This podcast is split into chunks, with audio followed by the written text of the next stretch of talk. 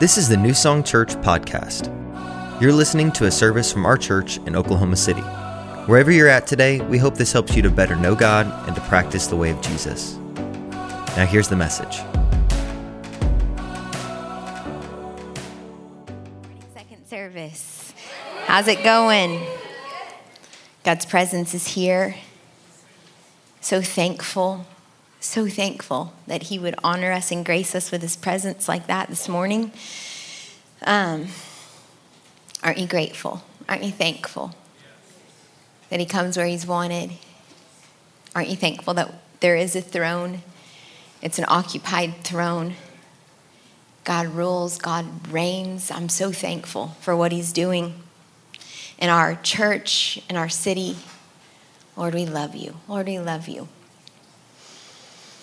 We're thankful, God. Let us never get used to your presence. May we always stand in awe, Lord. We love you, God. Thank you, Lord. Thank you, Lord. It's not that worship was so good, it's that you're so good, God. You're so good. Thank you, Lord. We love you. We welcome you here. We give you our attention. We give you our focus as we go into the word, Lord. You're worthy of it all. You're worthy of it all. I, I pray against any distractions, um, any anxiety, any troubled minds, any fidgety fidgety hands, fidgety minds, Lord. I just pray that you would help us to get still in your presence and that you would speak to our hearts, Lord. We are here for you. We really are here for you. We know you want to speak today. So we open our hearts, we open our ears, we humble ourselves before you, Lord. Thank you that you've been so merciful, so good. Thank you. We're honored by your presence today. We really are. We're honored that you would come. Thank you, Lord. In Jesus' name, amen. Amen. Such a sweet presence in the house this morning. Um, before we get into the message, I have a couple of announcements. Check them out on the app. Festival, register, equip, register. Um, the baby shower for Embrace Grace is coming up. It's our biggest semester ever. We have eight women who have been coming on Wednesday nights to gather around the Word. Yes, these women have chosen life, and we want to be the body of Christ. We want to be the hands and feet of Jesus and support them in their decision to choose life. So there's a baby registry on Amazon. There's like 350 something items. If you would check that out on the app, share that with your friends, coworkers. We want to knock that list down to zero items. We want to make sure they have everything they need for a baby's first year of life. So um, help us out with that. Sound good? All right. Well, we are um, in the middle of a series called Altars. And Pastor Josh did a great job laying out the framework for what altars are in Scripture in week one. We know now that altars are memorials of the places where God meets us. Places where God meets us. Um, they're places where we memorialize theophany. Uh, we see in Scripture that altars are places of encounter encounter, like when Jacob encountered the living God. What did he do the next day? He built an altar to mark that place of encounter. We also see in scripture that altars are a place of sacrifice and a place of forgiveness. If you've been going through uh, the discipleship class with Pastor Ken and Pastor Tondrai, you know that in the tabernacle of Moses, there was a brazen altar, and the priest would have to bring an animal sacrifice there um, to cover the sins of the people of um, Israel. Now, we are not required anymore to go into a tabernacle to a brazen altar with an animal sacrifice because, as Hebrews tells us in chapter 9, verse 11, it says, So Christ has now become the high priest over all the good things the new and better covenant. He's the high priest over all the good things that have come. He has entered the more perfect tabernacle in heaven, which was not made by human hands and is not part of this created world, with his own blood. Not the blood of goats and calves. He entered that most holy place once for all time, and he secured our redemption forever. Amen. The cross was an altar. Altars are places of sacrifice. The cross was an altar. And how many know that we are called to pick up our cross and to follow after him? Our lives are to be lived at the altar, on the altar. Dallas Willard says Jesus didn't die on the cross so that we didn't have to. He died on the cross so that we would join him, so that we would live laid down lives, so that in view of the mercy, in view of the cross, that we would offer our bodies as living sacrifices, holy and pleasing to God. The cross was an altar. Altars are places of worship and prayer. So they're places of encounter, they're places of sacrifice and forgiveness, and places of worship and prayer. Now, the most common altar that was built by the people of God um, to offer prayer and to offer praise was the altar of incense, um, which was in the holy place. And priests would go in there and they would light this special incense as they worshiped and as they prayed. And this incense would rise. And it was a symbol, it was symbolic of their prayer and their worship rising as a sweet fragrance, a pleasing aroma into the nostrils of God. Uh, when we sing that song, sometimes here at New Song, day and night, night and day, let incense arise, it's talking about this altar of incense where we offer prayer and worship. So, altars are places of encounter, sacrifice, worship, and prayer. We've talked about how to build altars in our hearts, like it starts here, and then in our family, and then um, building altars in the church is where we're going today. The corporate altar. You ready? All right. Uh, this summer, earlier this summer, me and Josh, we took our son Gus to his first concert in Tulsa, Fleet Foxes. It was awesome, by the way, much better than my first concert in Tulsa, which was NSYNC. Um, opened, uh, Britney Spears was the opener. It was a train wreck. Um, but yeah, we took him to a concert at Cain's Ballroom in Tulsa. And um, if you know the venue, you know it's general admission. And so if you want to like get a good spot, you got to get there early. And I want a good spot at a concert. Like I am not the person that can just go to the concert and hang out at the back and just be happy to hear the music. I want to be as close as possible. I want to see Robin's bare feet. I want to see the steam coming out of his tea. Like I want to be. I want to see it all. And so we get there super duper early and uh, we get a pretty good spot but because we get there early we are waiting around for hours. And we're all packed into this venue like sardines. And um, you can't help but overhear some of the conversations that are taking uh, place around you. You're not trying to eavesdrop you just can't help it. Um, so we're there we're waiting. This guy turns around and he starts talking to the couple next to us. And I can tell, like, he just has this vibe. I know as soon as he turns around that he's gonna start evangelizing. And um, he does. He starts talking to this couple about Jesus. Now, it turns out this couple loves Jesus, they are followers of Jesus. So then the guy changes the subject a little bit and he proceeds for the next 20 minutes to bash the church. Just a good old fashioned church bashing. Now, Guy seems to love Jesus. Like, think about this loves Jesus enough to, in the middle of this um, crowded room, secular concert, turn around and talk to complete strangers about Jesus. Loves Jesus, but hates the church. Doesn't go to church, used to go to church, got burned, used to be a worship leader at a church, but now doesn't see the point of it. Like why do we why should we gathered in this room on the weekends? We should be out evangelizing on the streets. Now, I felt for the couple that he was spewing on because I could tell they were a little bit taken aback and a little bit kind of like, we actually kind of like our church. And um, they, they, like, they didn't believe that maybe all churches were like the scandalized, secularized, polarized, diluted, watered down, impotent churches that do exist in America and that get a lot of attention in the media and that some of us have maybe been to or been a part of. They told him, like, hey, you should come out or you should come check out our church. Um, it's not like the kind of churches that you're talking about, but he didn't seem super interested. He wanted to just keep talking about all of his issues with the church. Now, I um, listened quietly, practiced the discipline of silence. My heart was racing, um, but I agreed with him on some levels. The church in America has compromised in a lot of areas. Like the church is supposed to be a place of healing, right?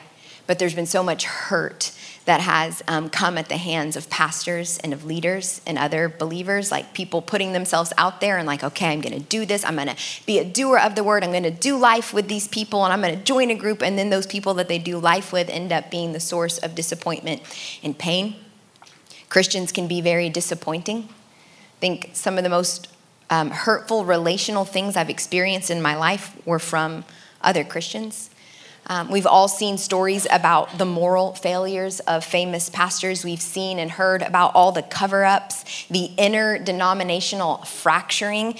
Uh, we've seen young people taken advantage of. We've seen pastors that are filled with anger and wrath and slander and malice let obscene talk come from their mouths, from the pulpit, from their uh, social media platforms. And then we've seen pastors who have pretended that following Jesus is the key to a perfect, plastic, happy, blessed life.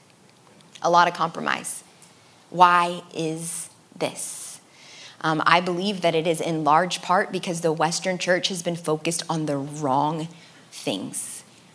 The Western church has been focused on things like buildings, facilities, numbers, programs, pastors trying to be famous, worship leaders trying to get famous, a lack of spiritual fathers, a lack of mentors in the body of Christ. Um, I think it has to do with, um, with the emergence of social media that role of a pastor being kind of glamorized, and young men who love Jesus but also want a platform and want to be famous and want a pedestal are like, oh, that. I'll just combine these two and, and maybe I'll get famous being a pastor. Um, the church has been caught up in social and political issues, it's been caught up in pleasing people and making people comfortable. The Western church has been distracted by the wrong things, and as a result, it's lost its spiritual edge which has led to this trend. I'm all about Jesus, just not about his church. But the problem with I'm all about Jesus and just not his church is Jesus. it's Jesus. If you're all about Jesus, but you're not about his church, you only halfway read Ephesians because Ephesians says that Jesus loved the church and gave himself up for her. It says that the church is the bride of Christ. It's his bride. The church is his body, the incarnate body of Christ. That's the church. The church, um, he says that he's the cornerstone. Jesus said he's the cornerstone of the church. So the problem with I'm all about Jesus, just not his church, is Jesus. The other problem with people who say that they're all about Jesus, just not his church, is that those people eventually end up walking away from Jesus. St. John of the Cross wrote, The soul that is alone is like the burning coal that is alone. It will grow colder rather than hotter. And there's a lot of lone coals out there. this is interesting. In 1937, 1937, Gallup conducted its first poll on church membership, and they determined that 73% of Americans uh, were members at a church, a synagogue, or a mosque. Okay, 1937, that wasn't that long ago. 73% of all Americans were members of a church, synagogue, or mosque. That number stayed right there around 70% for six decades. So, like 60 years, 70% of people were a part of a church, synagogue, or mosque. And then in 2018, we saw a big dip and went down to 50%. So, only half of all Americans uh, were members of a church, synagogue, or mosque. And I was asking the Lord, like, Lord, what happened? Why was there that big dip in 2018? And I believe the Lord was like, look back over the last decade. Look, look at the decade um, before 2018, from like 2000 to 2018. Look what was happening in the churches. Many churches during that time adopted a strategy that would accommodate safe spectator Christianity. Instead of making more space for God, they focused on making people more comfortable. And while we do love people, the church's mission has never been to cater to what people want. I read this the other day. My friend Kristen sent it to me, and it rings true. It says, Consider that for a moment, we, the church, claim to love people, but some of what we do in the name of being inoffensive encourages people to live comfortably in their sin, struggle, and status quo. This is the very opposite of love. Our aim is to make the Holy Spirit comfortable so that He can minister freely. And instead of encouraging people to remain stuck in their comfortable spiritual status quo, the Spirit can draw them to that crisis point of the altar. Altars filled with empty, broken people attract fire from heaven. Bottom line, we don't love people when we are preaching messages or creating environments that make them comfortable living in something, sin, status quo, spirituality, that will ultimately destroy them. So it turns out, based on the polls, people weren't looking for comfortable. Okay, and then in the four years um, before the pandemic, so from 2016 through 2019, and I'm showing you this because I want you to see that we cannot blame COVID for the decline in the Western church. Because in 2016 through 2019, pre COVID, an average of 34% of Americans said they were members of a church synagogue or mosque. And then from 2020 till now, that average has dipped to 30%.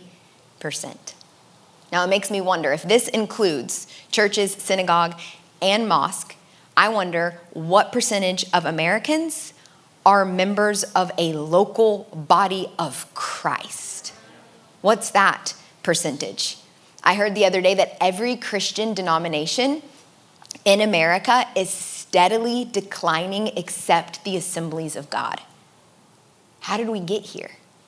How did I love Jesus but not his church start trending? How did we arrive at this place where people want Jesus, they just don't want his bride, they just don't want his body? I think the obvious explanation is because the church has been without Jesus. In other words, people who don't want the church, they've probably been going to a church without Jesus, a church without his presence a church without his power, a church where beholding him is not of utmost importance. So it's not happening. And if people aren't beholding him, gazing steadily on him, then they're not being transformed into his image. And then we have a body that doesn't really look like the body of Christ. Gordon Cosby writes, Soul slips away easily from a church or institution. You may go to any of these places and find that the Spirit has departed and the Shekinah or the glory, the weight of the glory of God has gone. When a local church loses its soul, it begins to slip into mediocrity and is unable to give life. The average person doesn't even know when a church begins to lose its soul. It takes unusual, deeper wisdom to see it, and then when we see it, it's costly beyond words to retrieve it. This reminds me of King Saul. If you've been following in our Being Transformed journals, we're going through the story of David, and you know that uh, King Saul was anointed king by God, but the anointing left. And nobody really recognized it right away except for Samuel, because Saul kept keeping on um, he kept on keeping on for 20 something years as king. Um, like men were fighting alongside of him, sacrificing their lives for him, even though the anointing had departed. He ended up dying, we know, in battle, leaning against his own sword, which is a picture of what happens when we, like, uh, in Proverbs, where it says, if we don't trust in the Lord with all of our heart, but we lean on our own understanding. Saul leaning up on his sword in battle, that's a picture of what happens when we decide we're going to lean on our own understanding. It's like we're leaning into self inflicted destruction. This happens to churches. The anointing leaves and the glory departs, and usually at some point it's because, um, like Saul, the church leaders and the church members alike are no longer willing to wait on God. Remember the story when the anointing leaves 1 Samuel 13. The Israelites are about to go into battle, but before they do, King Saul is supposed to wait. Somebody say, wait. You're supposed to wait for Samuel to offer the burnt offering on the altar because Samuel is the priest and only priests are allowed to offer sacrifices. So Saul is to wait for Samuel, who's going to preside over the sacrifices, and then Israel is going to be spiritually ready to go into battle. So Saul waited. He waited for Samuel for seven days, the amount of time that he had been told by Samuel to wait. But the prophet, scripture says, did not come to Gilgal. And the people began to slip away from Saul. This was a test. Would Saul exercise patience? Would he, like the disciples gathered in the upper room, would he keep waiting? No when he realized that in just a few more days, if things kept going at this rate, that he would have nobody left in his army, he decided to take matters into his own hands. He panics. He stops waiting. He performs the sacrifice himself, and it is this act that causes God to tear the kingdom away from Saul. The glory departs when leaders take things into their own hands, when they take matters into their own hands, when we decide that we have better things to do than wait on God, when we decide that we are the head of the church and that Christ is not. When we see people leaving the church and we make compromises to try to get them to stay. When things aren't happening on our timetable and we force things. When we stop waiting. When we stop praying we, when we stop seeking the presence of God, the glory departs, the spirit leaves. And because the Western church is so used to church without power and church without presence, no one really notices. A church without altars is like a king without anointing. When a local church loses its soul, it begins to slip into mediocrity and is unable to give life. I believe that grieves the heart of God. Now, most churches have physical altars, whether they're like the beautiful, ornate, want to get married there because the altar's so stunning variety, or they are the simple, sleek, modern, nicely lit altars, um, looks good on YouTube Live kind of altars. Most churches have altars, a place where they designate like that's called the altar, but I'm not talking about a physical place. I am talking about spiritual altars, spiritual places of encounter, of sacrifice, of worship, and of prayer. Remember, memorials or altars are memorials of the places where God meets us. Now, oftentimes in the lobby, we'll meet guests. They'll come out to say hi to Pastor Josh and I and get their gift. And I know it's from a kind heart. And I know it's because they're just wanting to encourage us, but they'll say things like, We've been visiting a lot of churches, and this one ticks every box. You know, um, great teaching, uh, good worship, tick. Like coffee, tick. Good kids ministry, tick. Um, not too big, tick. Not too small, tick. Nice people, tick. Like it ticked all of our boxes. But my hope and my prayer is that when people come into this room with their little checklist and their little boxes, that they forget all about it because God breaks all of those boxes and they encounter the living God in such a way that when they get to work on Monday and somebody says, How was your weekend? they say, I encountered the living God. Like I went to this church and the Holy Spirit came and the Holy Spirit stayed. God met me there. And when I talk about encountering God, I'm not just talking about like in a goosebumps and tears kind of way, which I love when that happens. I love when like your emotions, your all your senses are just aware that he's in the room. I'm not just talking about that kind of encounter, an emotional encounter. I'm also talking about like I encountered him in a person. Like I'm walking through the halls and somebody stops me and says, "How was your week?" And I um, told them, and then they prayed for me, and it, I encountered God through that person or I encountered him during worship. Like I came in and, you know, kind of half awake and I'm singing the songs that feels a little bit like karaoke for me. But then there's this moment when I can hear all of these voices singing in unison and faith comes by hearing and my faith is stirred. And all of a sudden, instead of just singing about how great my God is, like it moves from my head to my heart. And I know that I know that I know that my God is great and my problem becomes microscopic or I, incur, I, encountered him through the teaching of the word. Like we beheld him in the word of God, and it cut me where I needed to be cut. And then it was like refreshing dew where my soul was dry and weary. It cut and it refreshed. I saw him when I got a revelation as we went through the word about forgiveness and how I've been forgiven much. And all of a sudden, even though this root of bitterness has been in my life for 20 years, I was able supernaturally, instantaneously to forgive because I encountered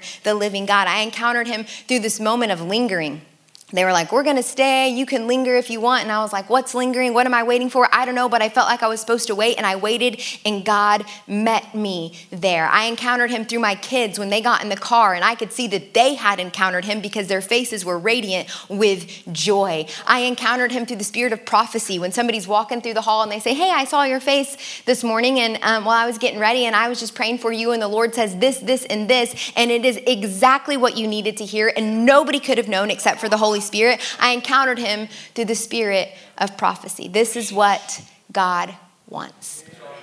He wants to encounter his people, but what do you want?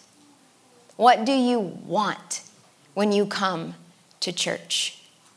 Scripture says that where two or three are gathered in his name, that he'll be there among their midst. When we gather in his name, when you come in here, whose name are you gathering in? I hope it's not in the name of New Song Church.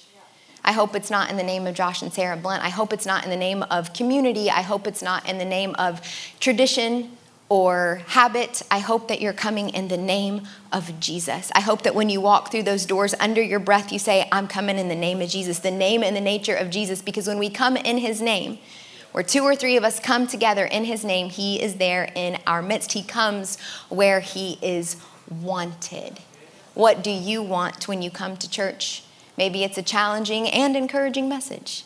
Maybe you want great worship that's not too long with a couple of your favorite songs. Maybe you want worship that is super long and is super spontaneous. Maybe you want a break from your kids and you know we have longer services than most and great kids ministry and you're like, I want a 90 minute break from my kids. Maybe you want to meet your future spouse. Maybe you want to hang out with your friends from students. What do you want when you come to church? What if we laid all that stuff to the side and we said, I just want to encounter the living God. I just want the Holy Spirit to come and I just want the Holy Spirit to stay. I just want to behold Him so I can be transformed into His image and look a little bit more like Him and have a little bit more of His glory on me as I leave this place. Can you imagine?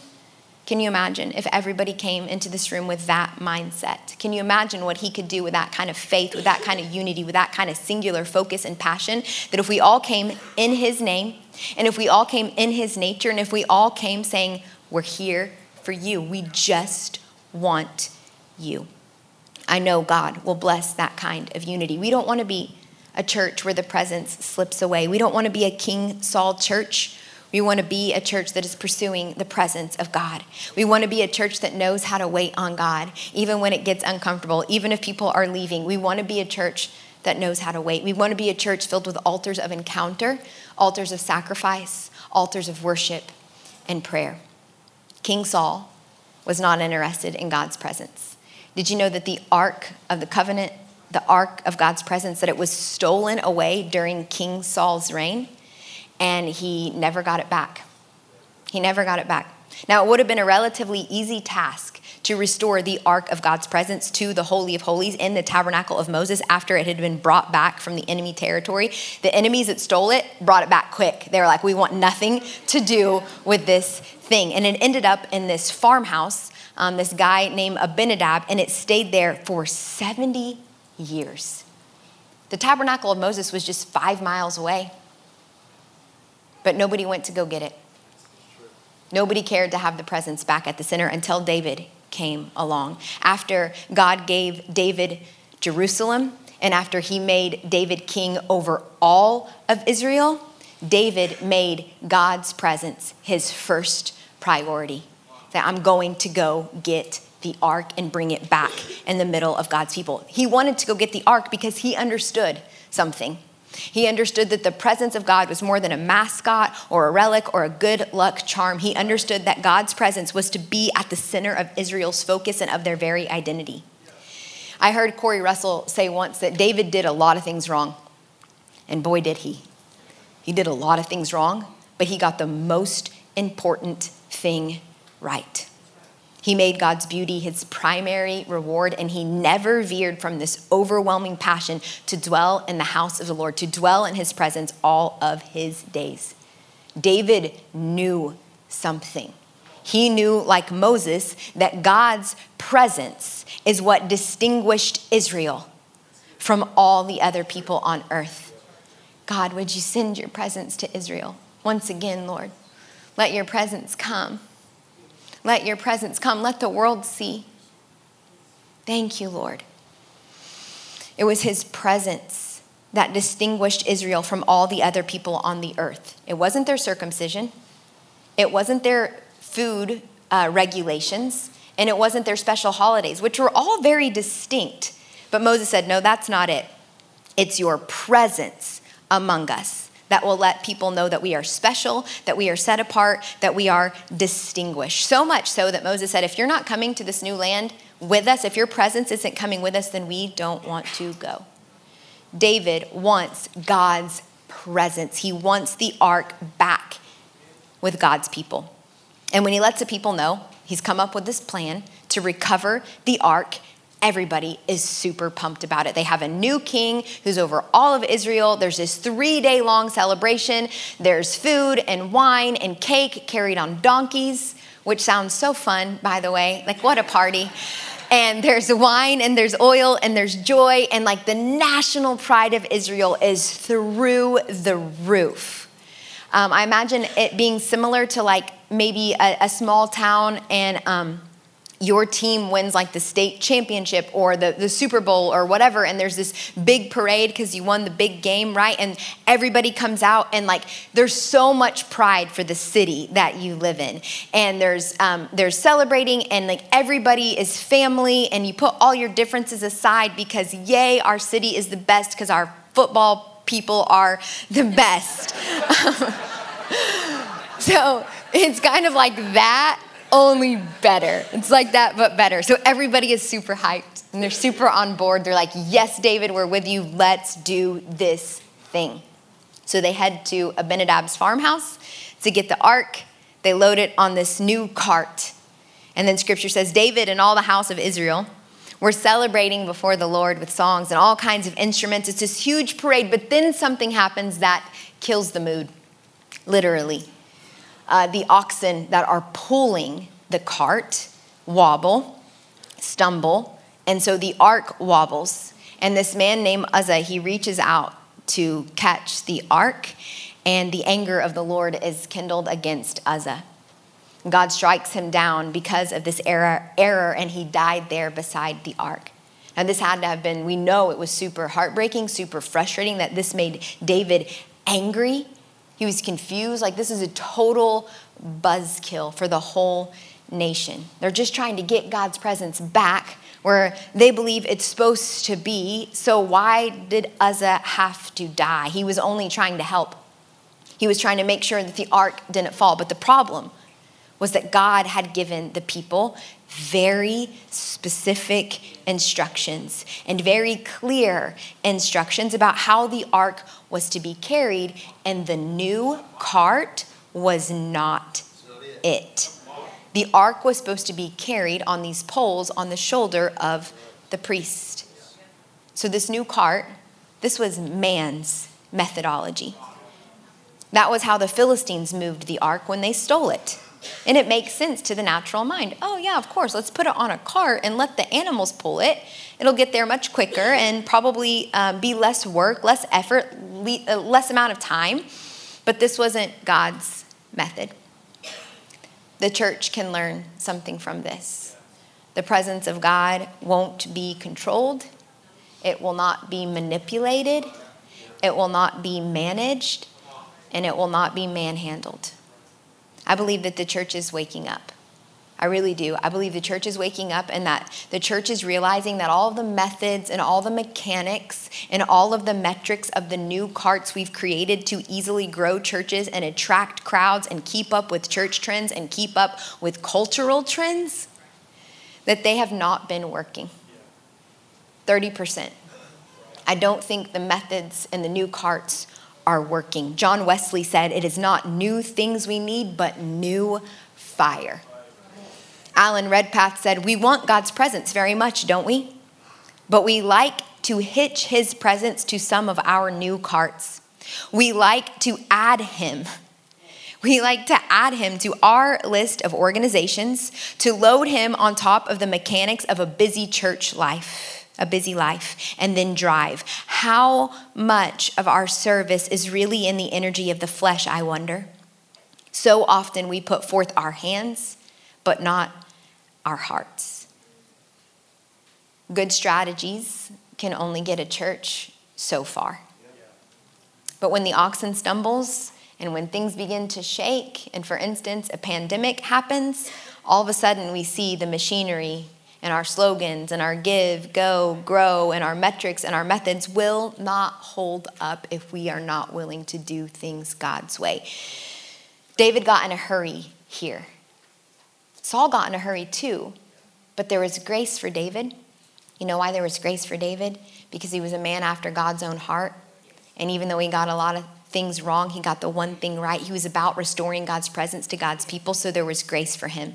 And it hit me this week as I was talking to Pastor David about this story um, that over the last eight years of New Song Church, we've made a lot of mistakes. Um, and we haven't done everything perfectly, and we've got our eyes off of the focus, off of the prize um, from time to time. But every year when the birthday rolls around, every September, I just can't help but thank God for His mercy. And Lord, why have you been so merciful to us? And um, this week he showed me, I've been so merciful to you because your heart has been to bring my presence to this city. Your heart has been, from day one, your heart has been to create worshipers. Your heart has been to build a priesthood around the presence of God. And that's why I've been merciful to you. Thank you, Lord, for your mercy. So David doesn't give up. Um, he stashes the ark at Obed Edom's house for three months and he does some intense Bible study. and then he tries again. Now, this time he informs the people that only the Levites can carry the ark because the Lord has chosen them to carry the ark, and the Lord has also chosen them to minister to the Lord forever. I don't know about you, but that sounds like an amazing role. Like, I uh, to care you are the ones that get to carry the presence of God and you get to minister to the Lord forever. That was the role of the Levites. Well, guess what? That is now all of our roles. First Peter 2 9 says, But you, you, you are a chosen people a royal priesthood, a holy nation, God's special possession, that you may minister to him all the days. You may declare the praises of him who called you out of darkness into his wonderful light. We are to carry God's presence and to minister to him forever. Okay. So David has all the Levites consecrate themselves before this to prepare. He does not want anyone to die this time. So he makes sure that they're all ready to go. He's got the singers, the musicians. He's going to fill the air with, with worship and rejoicing. Um, they've got the ark on the on the, the poles on the shoulders. The worshipers are ready. Big parade. Take two. Look at this in 2 Samuel 6, 12 through 15. It says, So David went and brought up the ark of God from the house of Obed Edom to the city of David with rejoicing. Like, try to see this in your mind's eye. When those who bore the ark of the Lord had gone six steps, he sacrificed an ox and a fattened animal. And David, see this with your mind's eye, and David danced before the Lord with all his might. And David was wearing a linen ephod. So David and all the house of Israel brought up the ark of the Lord with shouting and with the sound of the horn. And they brought in the ark of the Lord and they set it in its place inside the tent that David had pitched for it. And David offered burnt offerings and peace offerings before the Lord. This had to have been a wild, bloody, loud, super long parade. Okay, think about this. Every six steps, so like one, two, three, four, five, six, stop, David would have the priest offer up a sacrifice. Imagine the amount of work how bloody this would be, how time consuming this would be. Somebody did the math, uh, not me. They said the journey may have been about six miles long.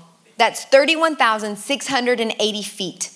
Okay, if each step were approximately two feet, six paces would be 12 feet. Six times two is 12. I can get that part. David could have stopped 2,640 times during this journey to offer oxen and calves. You know what this shows us, church? It shows us that sacrifice makes ready the environment for the divine presence. Sacrifice makes ready the environment for the divine presence.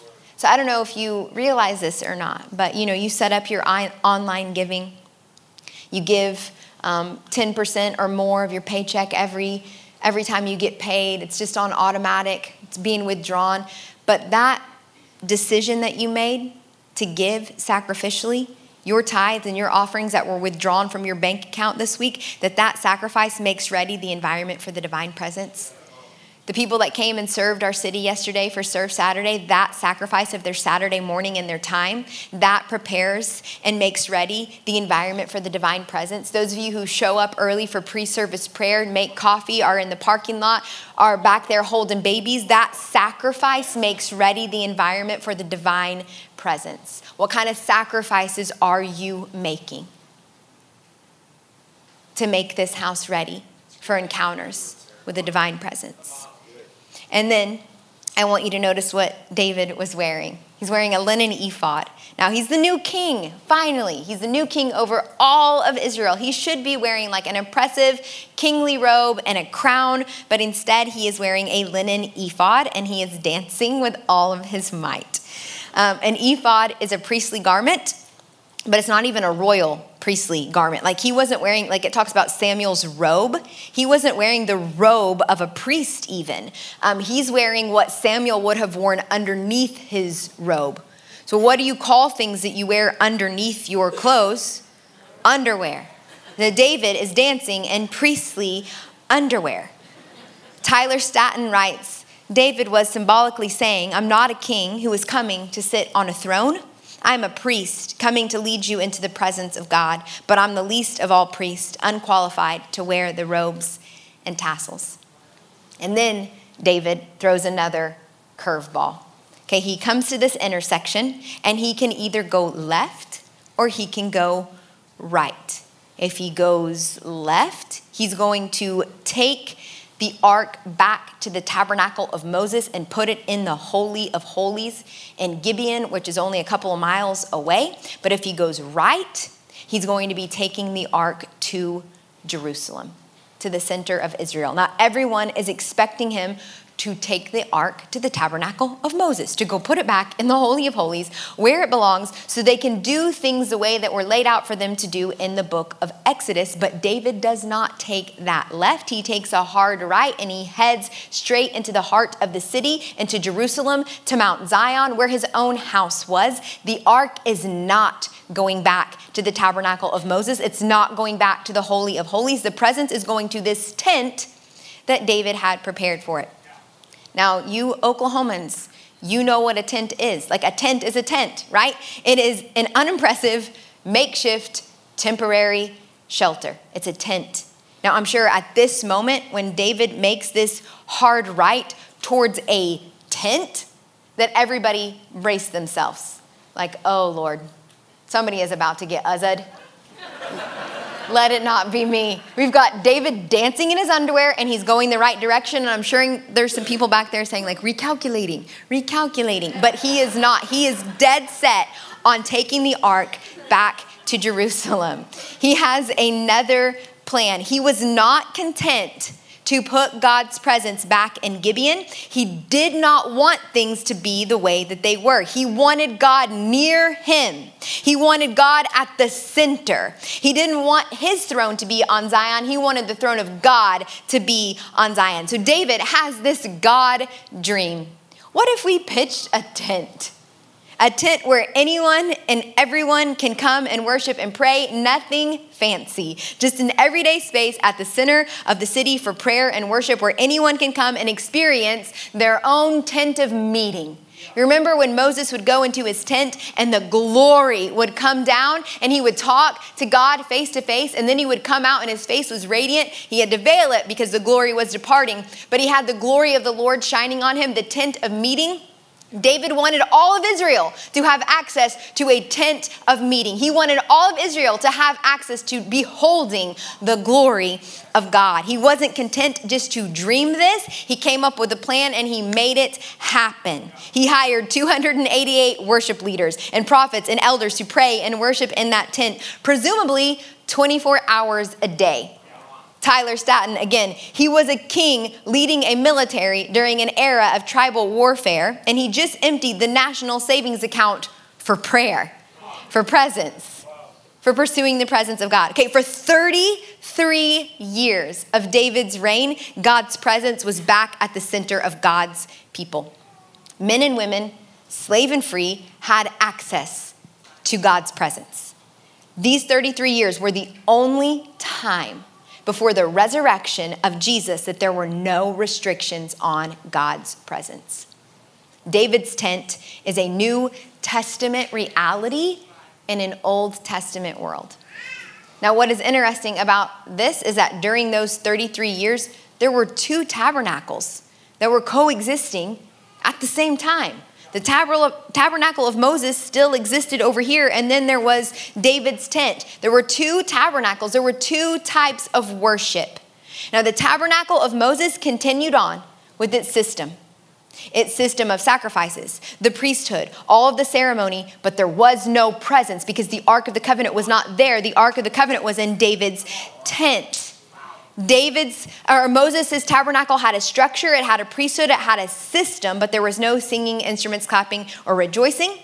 They continued to go through the motions even though the glory had departed.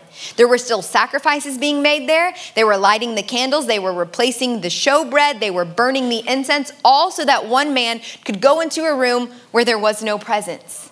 Now, David's tent, David's tabernacle was the new order. It was the new wineskin, the new priesthood. The priesthood was changing. It was all built around the presence of God. David's tabernacle was not filled with furniture. It was not broken up into these compartments, these rooms. It wasn't filled with furniture. It was filled with instruments and singers and praise and clapping and psalms and shouting and dancing and spiritual sacrifices.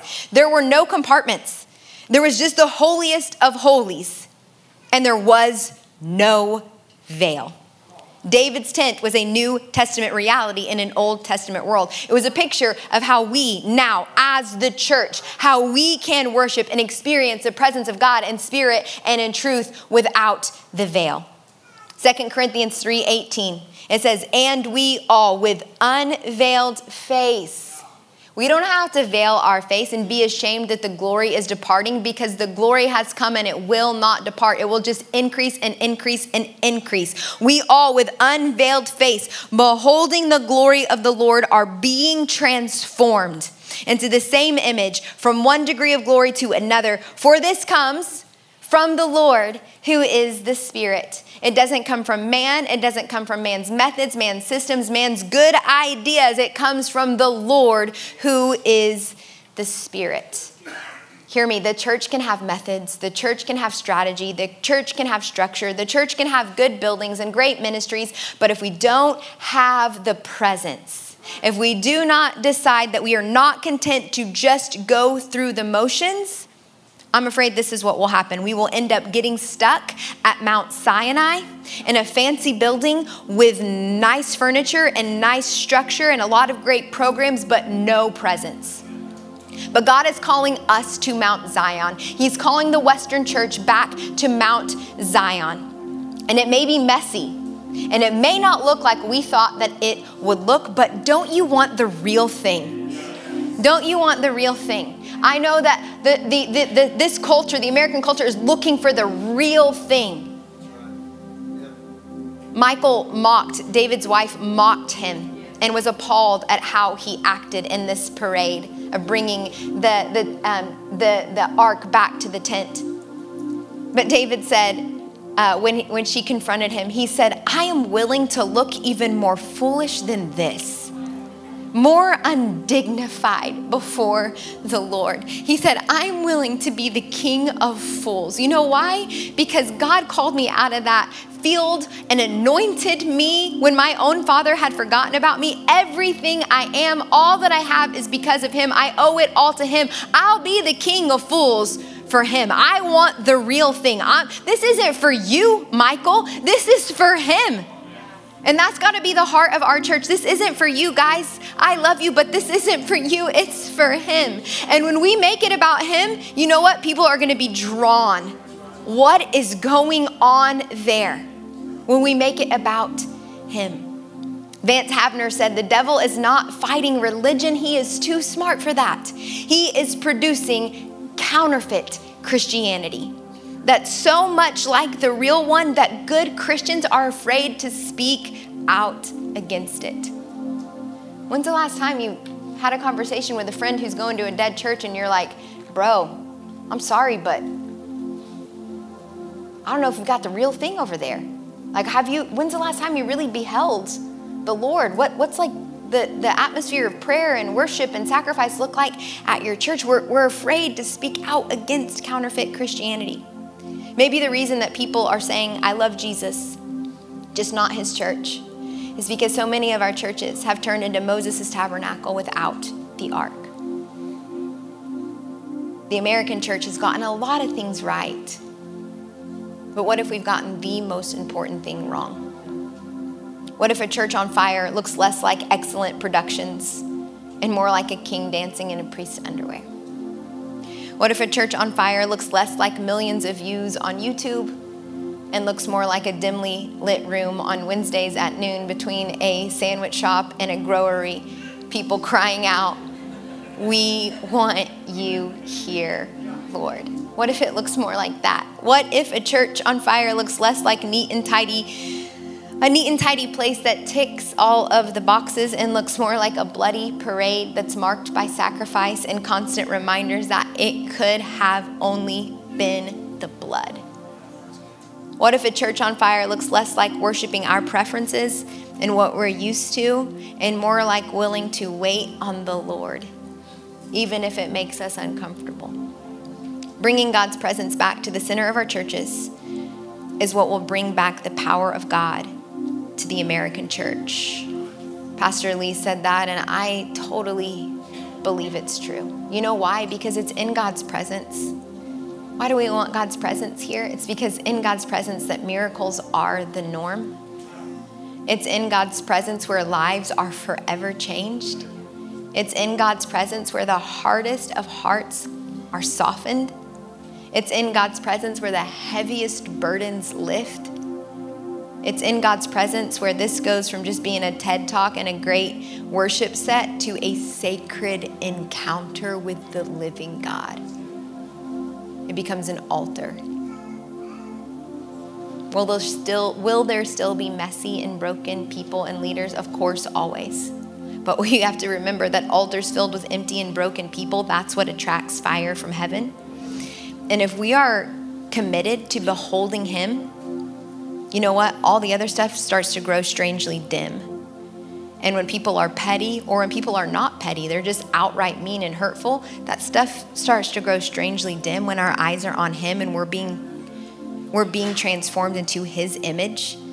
And all of a sudden as God's chosen ones, holy and beloved, what do we do? We start to put on compassionate hearts and kindness and humility and meekness and patience. And we change the messy and the broken people may not change, but our heart changes. I love Jesus.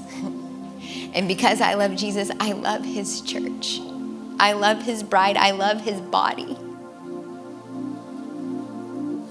And I'm, I'm inviting you to be a part of this body. I'm inviting you to take up this mandate of the royal priesthood church. I'm inviting you to consecrate yourself, to live differently than the rest of the world. I'm inviting you to be a carrier of his presence and to minister to the Lord all of your days. I'm inviting you to come in these doors every week with this on your lips. I'm coming in your name, I'm coming in your nature, and I want you and you alone. I'm here for you. I'm inviting you to wait on Him with us. I'm inviting you to seek Him with us, to pursue His presence with us. After David placed the ark into the tent, the Levites began to sing. And here are a couple of lyrics from their song. First Chronicles 16, 8 through 11 says, Oh, give thanks to the Lord, call upon his name, make known his deeds among the people. Sing to him, sing praises to him tell of all his wondrous works, glory in his holy name. Let the hearts of those who seek the Lord rejoice. Seek the Lord in his strength. Seek his presence continually. And that's what they would do for the following 33 years. And that's what I plan to do. And that's what Pastor Josh plans to do. And Pastor David plans to do here for the next 33 years, 43 years, 53 years, 63 years, however long. We plan to continually seek his presence. Let's build altars together, guys. Let's build altars of encounter, altars of sacrifice, altars of prayer, altars of worship. Let's be coals huddled together, waiting for the fire from heaven to fall. If you would stand to your feet. I want to close the service a little bit differently today. Um, we're going to do altar ministry, but it will be at the very end when we're dismissing. Instead, I want us to join together as we're talking about the corporate altar. I want us to join together for a moment of corporate prayer and corporate repentance. Um, we see in scripture um, when the prophets would repent on behalf of a nation. And as I was writing this this week, I just felt like the Lord said, You need to take a moment with your church and you need to repent on behalf of the Western church that has grieved the Spirit of God. And so we're going to do that together. And if you would, I want you to just come this way and everybody grab hands. So, like, merge the aisles here. Everybody grab hands. And I want you to grab hands because I want the hand of the person that you're standing next to, as it's in your hand, I want it to be a tangible reminder that we are called to be the tangible, incarnate body of Christ here in the earth. And so I, I, want you to be really present in this moment. I want you to be thinking about like, this is not just a bunch of individual coals, but this is like we're all coming together, united repenting on behalf of the American church and asking God for his presence to come. So I'm going to pray. You guys can press in with me, and then we're going to, you can go back to your seat after I pray, and then we're just going to worship the Lord and wait on him. Sound good? All right, Lord. We repent on behalf of the Western church. Lord, we're sorry for the thing that we've made it we're sorry when we've worshiped our preferences and our comfort. We're sorry that your body, that your bride, that your church has been impatient and not willing to wait on you. Lord, we repent if we have had a consumeristic mindset. We repent for the compromise in the Western church. We are sorry for when we've just gone through the motions. We are sorry for the counterfeit Christianity that's running rampant in our nation. We want the real thing. Our nation needs the real thing. We want you here, Lord. As Samuel was grieved over Saul, we are grieved over the Western church. Our hearts break let our hearts break for what breaks yours, Lord. We ask you to purify your bride, to consecrate us. We want to be set apart from the world. We know, Jesus, that you're going to return to a fervent bride from every tongue and tribe and nation, a bride that loves you with the entirety of her existence. We know that the biblical story does not end with a fainting, declining church, but with the people of God knowing who they are and prepared as your bride. Filled with a consuming love for Jesus and crying out for your return. So we ask you now to fill us, fill us with a consuming love for Jesus. We don't want to do this if you're not at the center of it all, if you're not going to fill it all. So we huddle together today as your body and we ask you for fire to fall on these coals would you send your fire? We know we can't manufacture it. We know we can't produce it. We need fire to fall from heaven on the Western church. We need the wind of heaven. As we are gathered in this place in one accord, all believing, all expecting, would you send the wind and would you send the fire? Would you make this a place of encounter, of beholding, of sacrifice, of prayer, and of worship unto you, God? We want you here. In Jesus' name. Amen.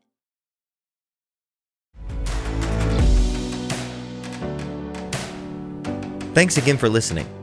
For more information on our church or for more resources to help you grow in your faith, go to newsongpeople.com or download our app by searching for New Song Church OKC in the App Store.